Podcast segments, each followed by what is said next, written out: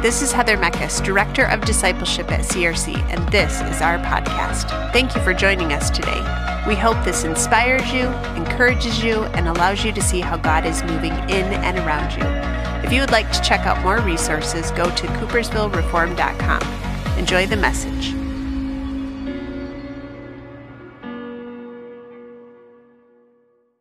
That if you could grab the one in the pew, or if you brought your own, that would be awesome this morning to follow along. John's going to be referencing this as we go along as well. Uh, it is Philippians 2 this morning, in uh, continuation of our series on unwrapped joy. Philippians 2, uh, page 951 in your Pew Bibles, uh, verses 1 through 4. The Word of God reads this Therefore, if you have any encouragement from being united with Christ, if any comfort from his love, if any common sharing in the Spirit, if any tenderness and compassion, then make my joy complete by being like minded, having the same love, being one in spirit and of one mind. Do nothing out of selfish ambition or vain conceit. Rather, in humility, value others above yourselves, not looking to your own interests, but each of you to the interests, interests of the others.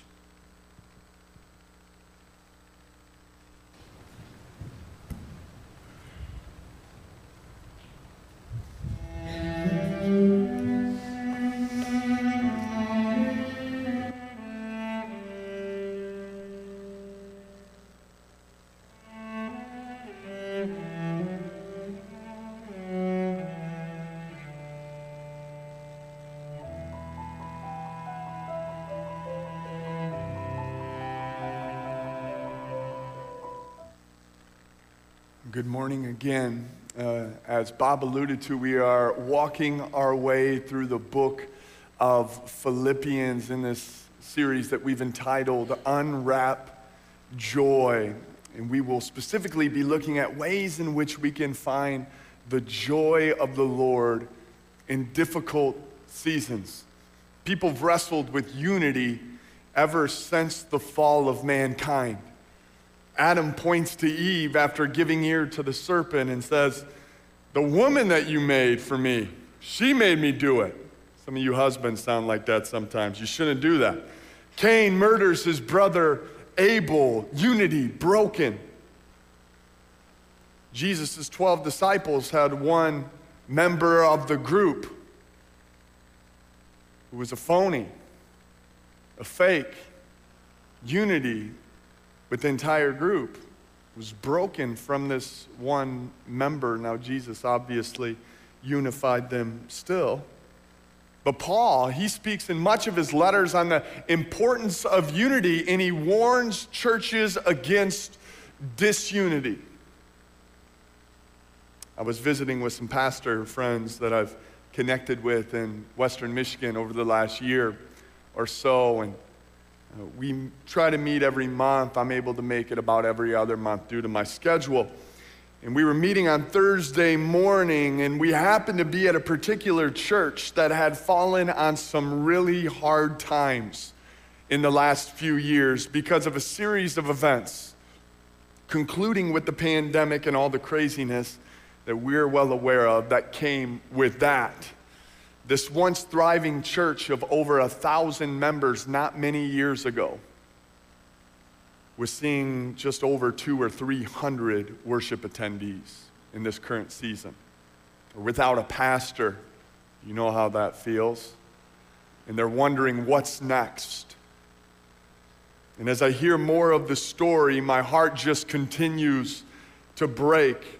Everything that was causing people to leave the church that I was hearing and to go worship somewhere else across the street or down the road or nowhere at all for some people. Everything seemed to be a non essential matter. Jesus wasn't being made less of, his word wasn't coming under attack from the people who were sharing this with me who have strong ties with the church. They were telling me it was mostly on preference and opinion, whether it was style of music or color of the stage or pastoral attire or other guidelines. My question then at that moment, and my question today as we look at the book of Philippians this morning is is it worth the loss of unity? I mean, is it worth the loss of unity? We're in this season of giving. Is it possible that the greatest gift that we could give to the world around us as a church would be a unified church? Is that the greatest gift possibly that we could give in this season as a people? A unified church, a unified people, a unified mission, a unified message. What if we fought for unity more? And we didn't allow non essentials to cause us to take our ball and go home. Is it worth the loss of unity? Was the question that came to my mind.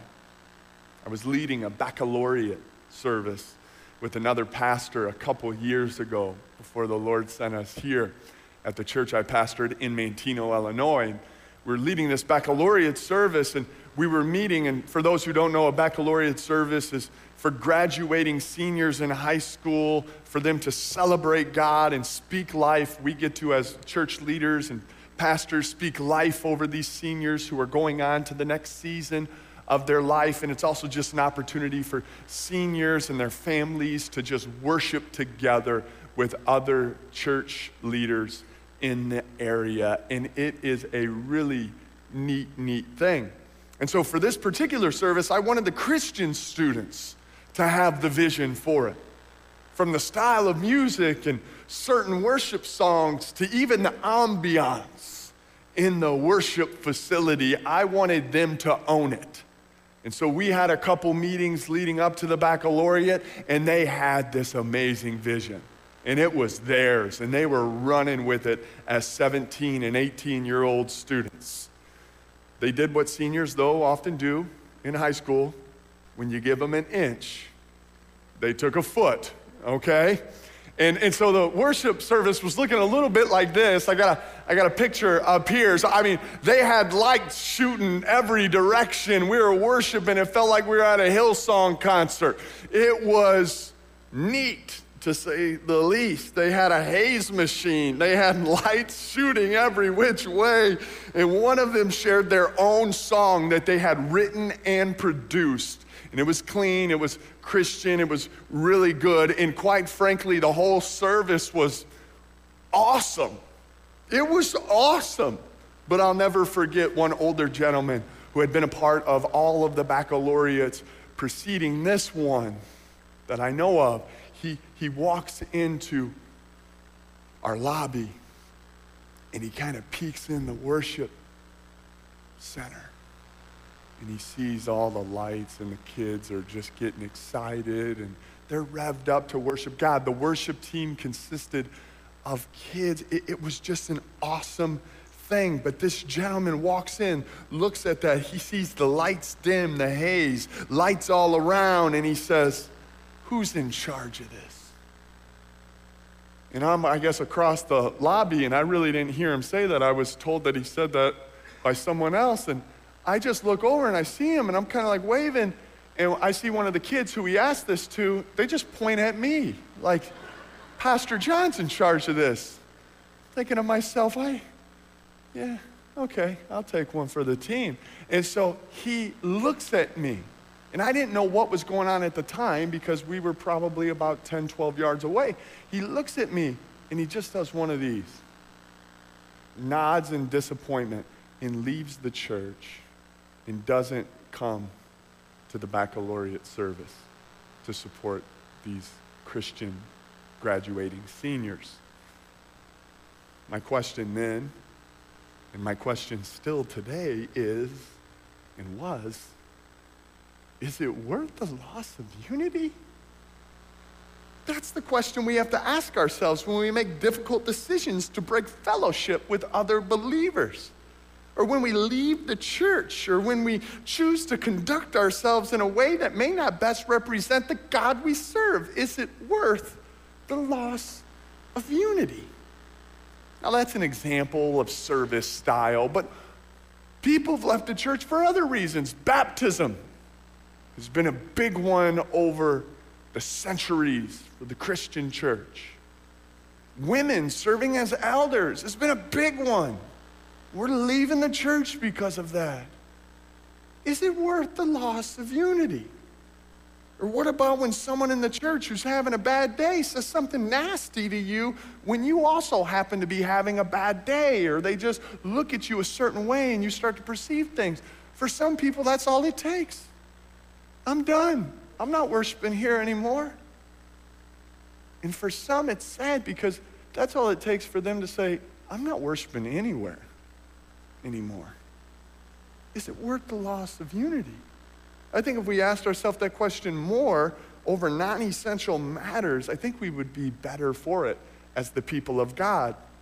You, you, see, we find out in Philippians chapter 4 why Paul is bringing up unity in chapters 1 and in chapters 2, because there are two women in the Philippian church who are having a bit of a quarrel. We don't exactly know what causes this disagreement, but the women's names are, the women names are Euodia and Syntyche. Maybe they were arguing whose name's better, I don't know. But uh, they were having some kind of disagreement, Paul alludes to in this book. And so it's quite, quite likely that Paul is bringing up unity for the sake of even just two of these members, that the whole body could have peace. Now, just think about that for a moment. Can you imagine? We don't know how big the Philippian church was. Could have been the size of CRC. Could you imagine just two people having, having issues? It's so important that Paul, in just four chapters of his writing, which Philippians is really a thank you letter to the Philippian church because he's overflowing with joy for them. But it's, it's important enough for Paul to say, this, is, this needs to be addressed. That kind of shocked me in my study this week. And as I've been studying the book of Philippians in preparation for this series, like just two people. And, and Paul's like, I'm going to call it out in, in love. But this is important. Look at Philippians 1:27 before we get into Philippians 2, 1 through 4. Philippians 1:27, and I love hearing pages turn, says this, whatever happens, and this is Paul previously, if you remember, if you were here last week, Paul is sharing, look, whether I live or whether I die, I, I long to be with you, but I also long to be with the Father. I long to be in heaven. Like I've gone through some things. Um, Paul's saying, but nevertheless, whatever happens, these are some instructions. Conduct yourselves in a manner worthy of the gospel of Christ. Then later on in that verse, he says, I will know that you stand firm in one spirit, striving together as one for the faith of the gospel. Whatever happens. The citizens that Paul is writing to are literal citizens of Rome, even though they're a part of a colony in ancient Macedonia that's some thousand miles away from Rome. They're still a part, or they're still citizens of Rome. And Paul's point is poignant and it's clear. If you're in Christ, you're not only a part of the colony and citizenship in Philippi, you're a part of a greater colony and citizenship in heaven. And when you're a citizen of heaven, then the citizens of your earthly colony, whether it be Philippi, whether it be Coopersville, whether it be Marne, whether it be Allendale, whether it be Grand Rapids, where, wherever your citizenship earthly may lie. Those citizens are watching us. Those citizens are watching. So, whatever happens, conduct yourselves in a manner worthy of the gospel of Christ.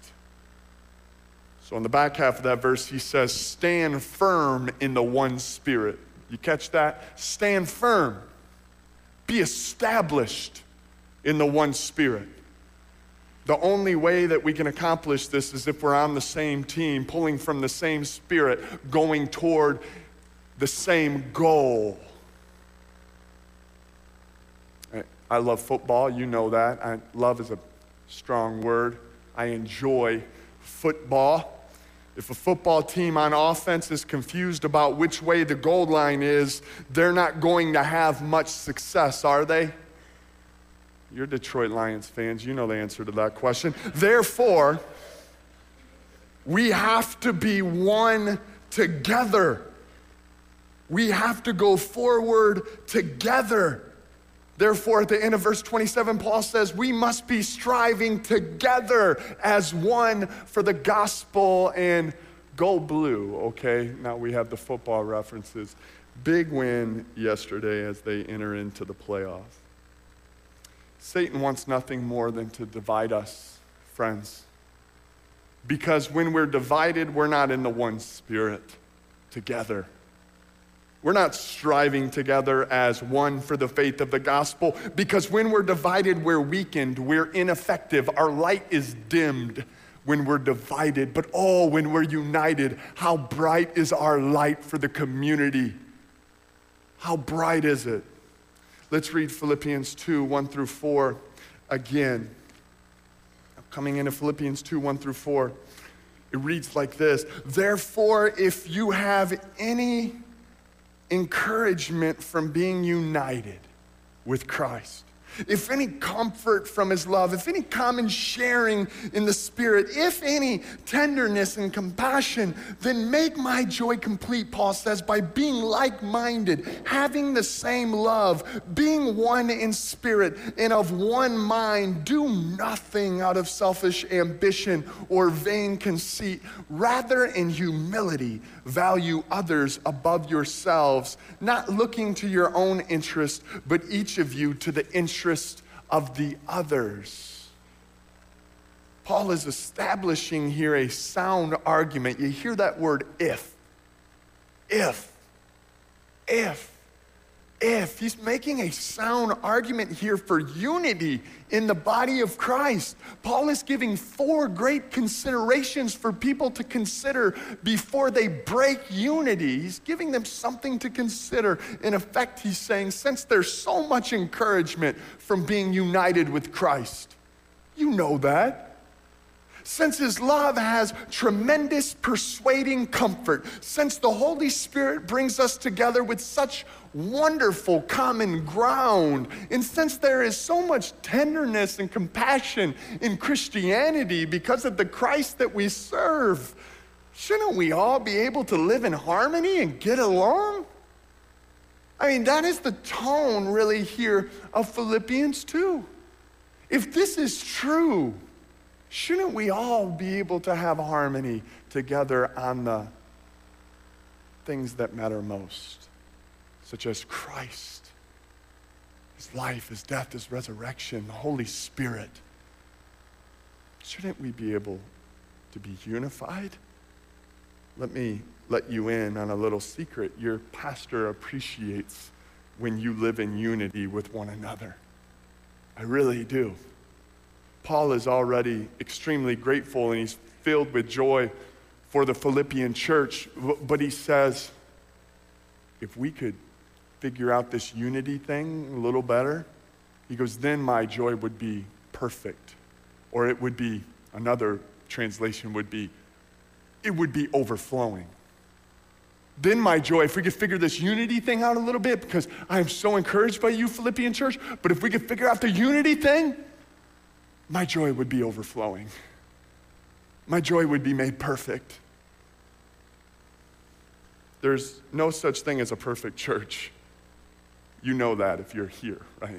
There's no such thing as a perfect church, but a church that is unified in the Spirit, a church that is unified in mission, and a church that is filled with tenderness and compassion, it just feels like a little slice of heaven, doesn't it? It's a sweet thing. I want you to know this morning Sundays are my favorite days of the week. Well, for some of you, you're like, well, you only work one day a week, so the one day that you work a week, that's your favorite day? Well, you don't know. I can't tell you how many horror stories I heard when people uh, from Illinois, oftentimes they were older pastors telling me these horror stories about consistory meetings. Whew. If you don't know what consistory is, I shouldn't even explain it. You'd probably be better off. But consistory is a, a team of our elders and deacons, and we meet monthly. And uh, really, as a team, we have two different teams from our consistory. You either come on the care team or you come on the admin team, and we work together as leaders in the church to serve the church and to serve the community. And people just when they found out I was considering a job in Western Michigan at a Reformed church, they're like, oh,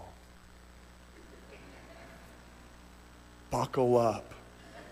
And I don't know if you've ever entered into a vehicle with someone and they, and they look at you and they say, buckle up. That makes you a little nervous. Like, should I be in this vehicle? And so they were like, oh, buckle up. And I'm like, I think we're going to be okay. I mean, I, am like an optimist. I'm like, no, it's going to go great. And we meet once a month, which means I've been like 18 meetings in or so. And can I tell you, I got to be honest, I love our consistory meetings. We call it our lead team. I love our lead team. Like, I get excited about our lead team meetings. Like, when we get to meet as elders before, I'm like, man, we get to meet as elders. This is so cool. Like, we get to meet, pray, and talk, and how fun is this? Why? Well, why do I feel that way? Because there's unity at the leadership level of this church. And if you're a member here or you're not a member here, you need to know that. We have, look, we have some difficult conversations sometimes, just like any family would, but we have unity. And that is beautiful. And it's a blessing.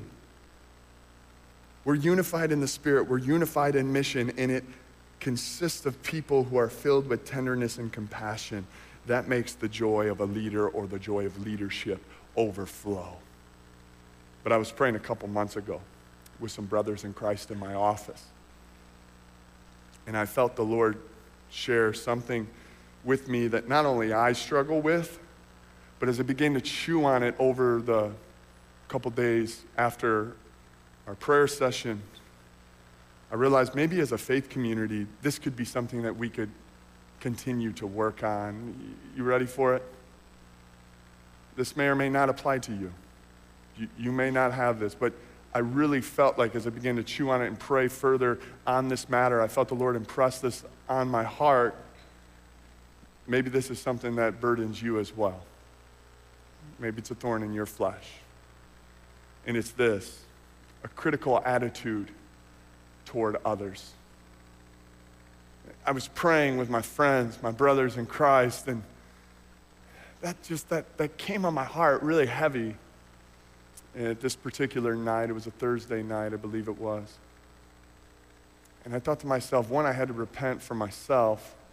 So I said, man, oftentimes I have a critical attitude toward others, and, and that leads to disunity. And I thought to myself, maybe this is also for the church. Maybe as a church, we can sometimes have a critical attitude towards others. The struggle has the power to harm unity. You ever catch yourself picking someone apart flaw by flaw, or maybe even another church flaw by flaw? Maybe you catch yourself saying things like, Now don't misunderstand me, I love her, but. Find yourself doing that? What's happening there? Well, we're irritated and sometimes unconsciously seeking some justification for the reasons why we don't want to see this person again, or we have great disdain for these people over here. And I thought to myself, man, I, I think, I, I, I think I struggle with that. Or even in our own body, like I want things to just be just right and everyone to be happy. I'm a people pleaser at times. And so, in being a people pleaser, if I feel like some people aren't happy, I can have a critical attitude towards them. And that's not good, it's sinful.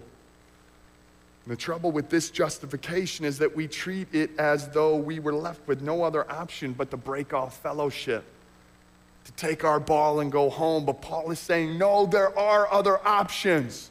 Bear with one another. Bear with one another.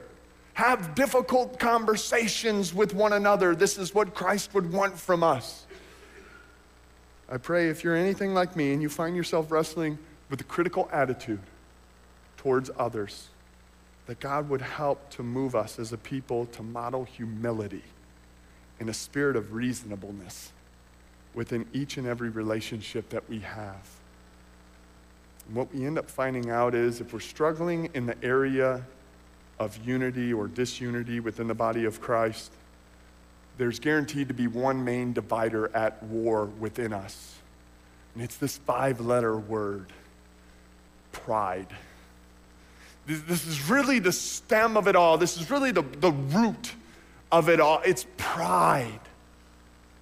Pride is the issue, which is why Paul writes Do nothing out of selfish ambition or vain conceit. Rather, in humility, value others above yourselves, not looking to your own interests, but each of you to the interests of others.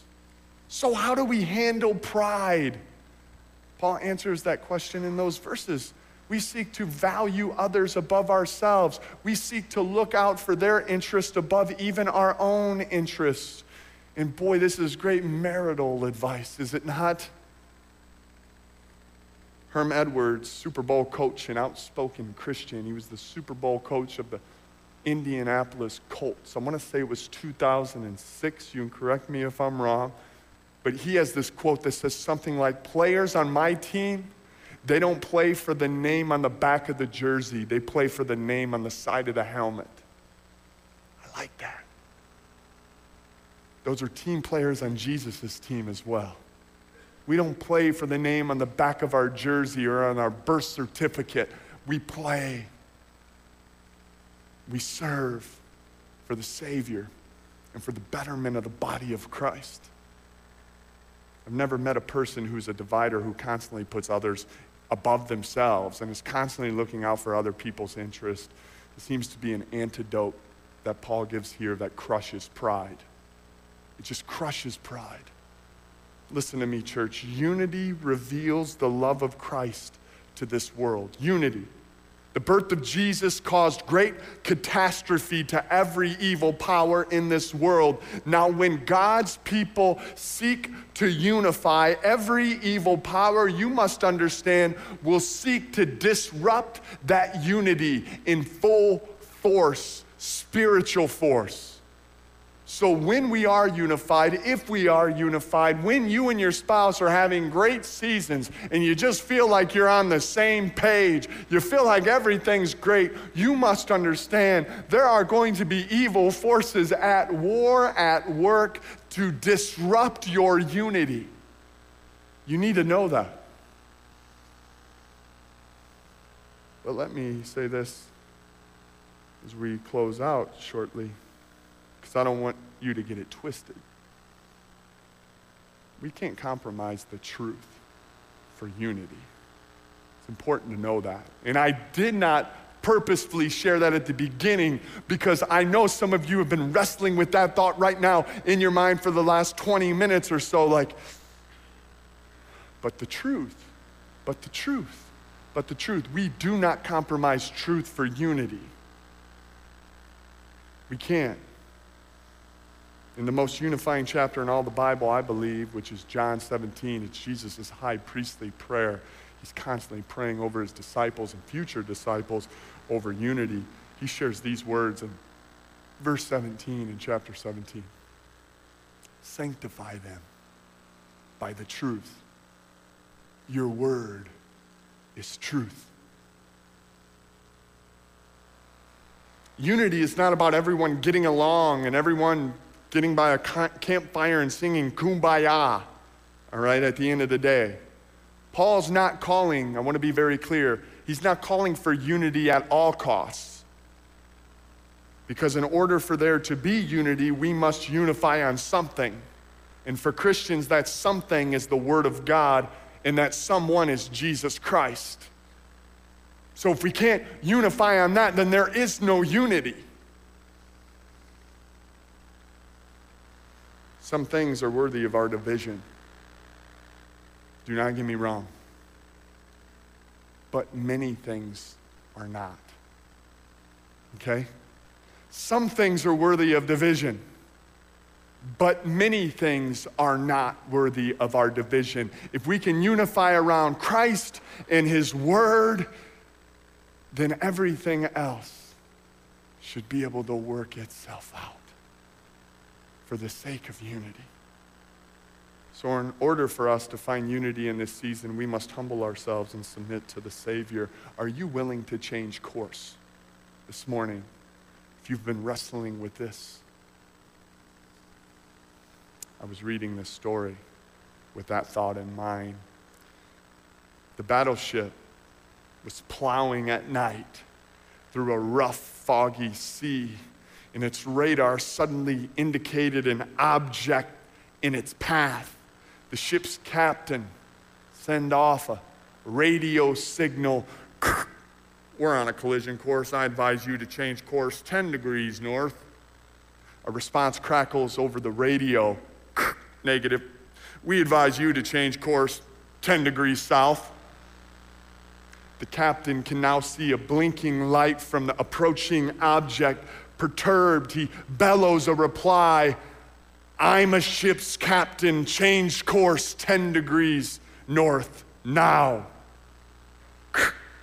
I'm a seaman, second class, comes the reply. Advise that you change course 10 degrees south to avoid imminent collision. The captain is furious. He, he blurts another command this is a battleship. Change your course immediately. Back comes the calm reply This is a lighthouse.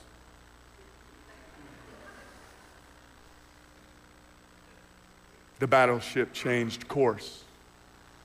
The battleship changed course. Are you and I willing to change course if the call is coming from the lighthouse? Are you and I willing to change course? in His Word is a light unto our feet. Jesus' birth should remind us this season as we prepare our hearts to celebrate his birth, let us continue to pursue unity.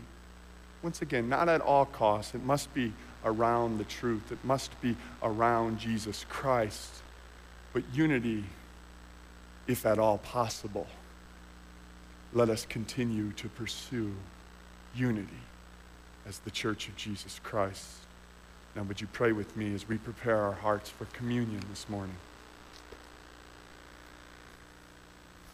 Father, thank you, Father, for your Holy Spirit, which is our unifying and abiding presence in times of disunity, in times of disruption, in times of political chaos and craziness that ensues. I think of looking at my phone one day this week. It feels like I had things popping up randomly. We have a school shooting on the other side of the state, madness happening all around us, and I'm thinking, Lord, Maranatha. Father, be with us. Have mercy on us. And Father, as a church, may we continue to seek out unity. May we continue to fight for unity. Father, I thank you for the ways in which I see unity in this church, and the ways in which you have unified us beautifully and wonderfully in this season. We give all the glory and all the credit to you. For those of us who may be struggling with disunity in our relationships, God, we just ask for your Holy Spirit.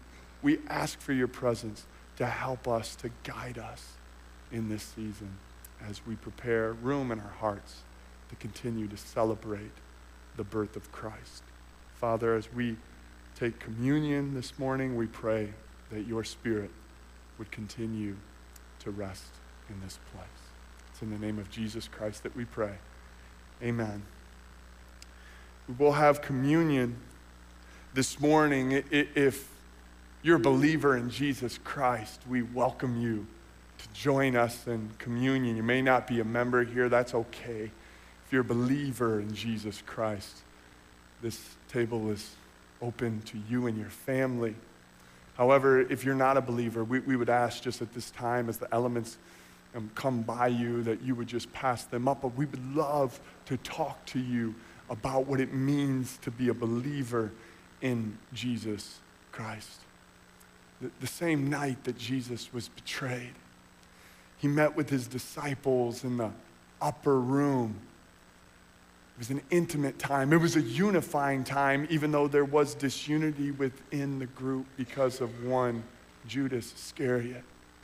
But he met with them and he broke bread and he gave thanks, declaring, This is my body, which is given for you.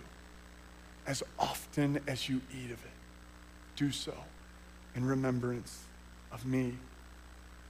Likewise, after supper, he took the cup and he declared, This is the sign of the new covenant. As often as you drink of it, do so in remembrance of me. I will ask our elders to come forward. We will serve you in your seats. If you would wait until everyone is served, then we will take communion together.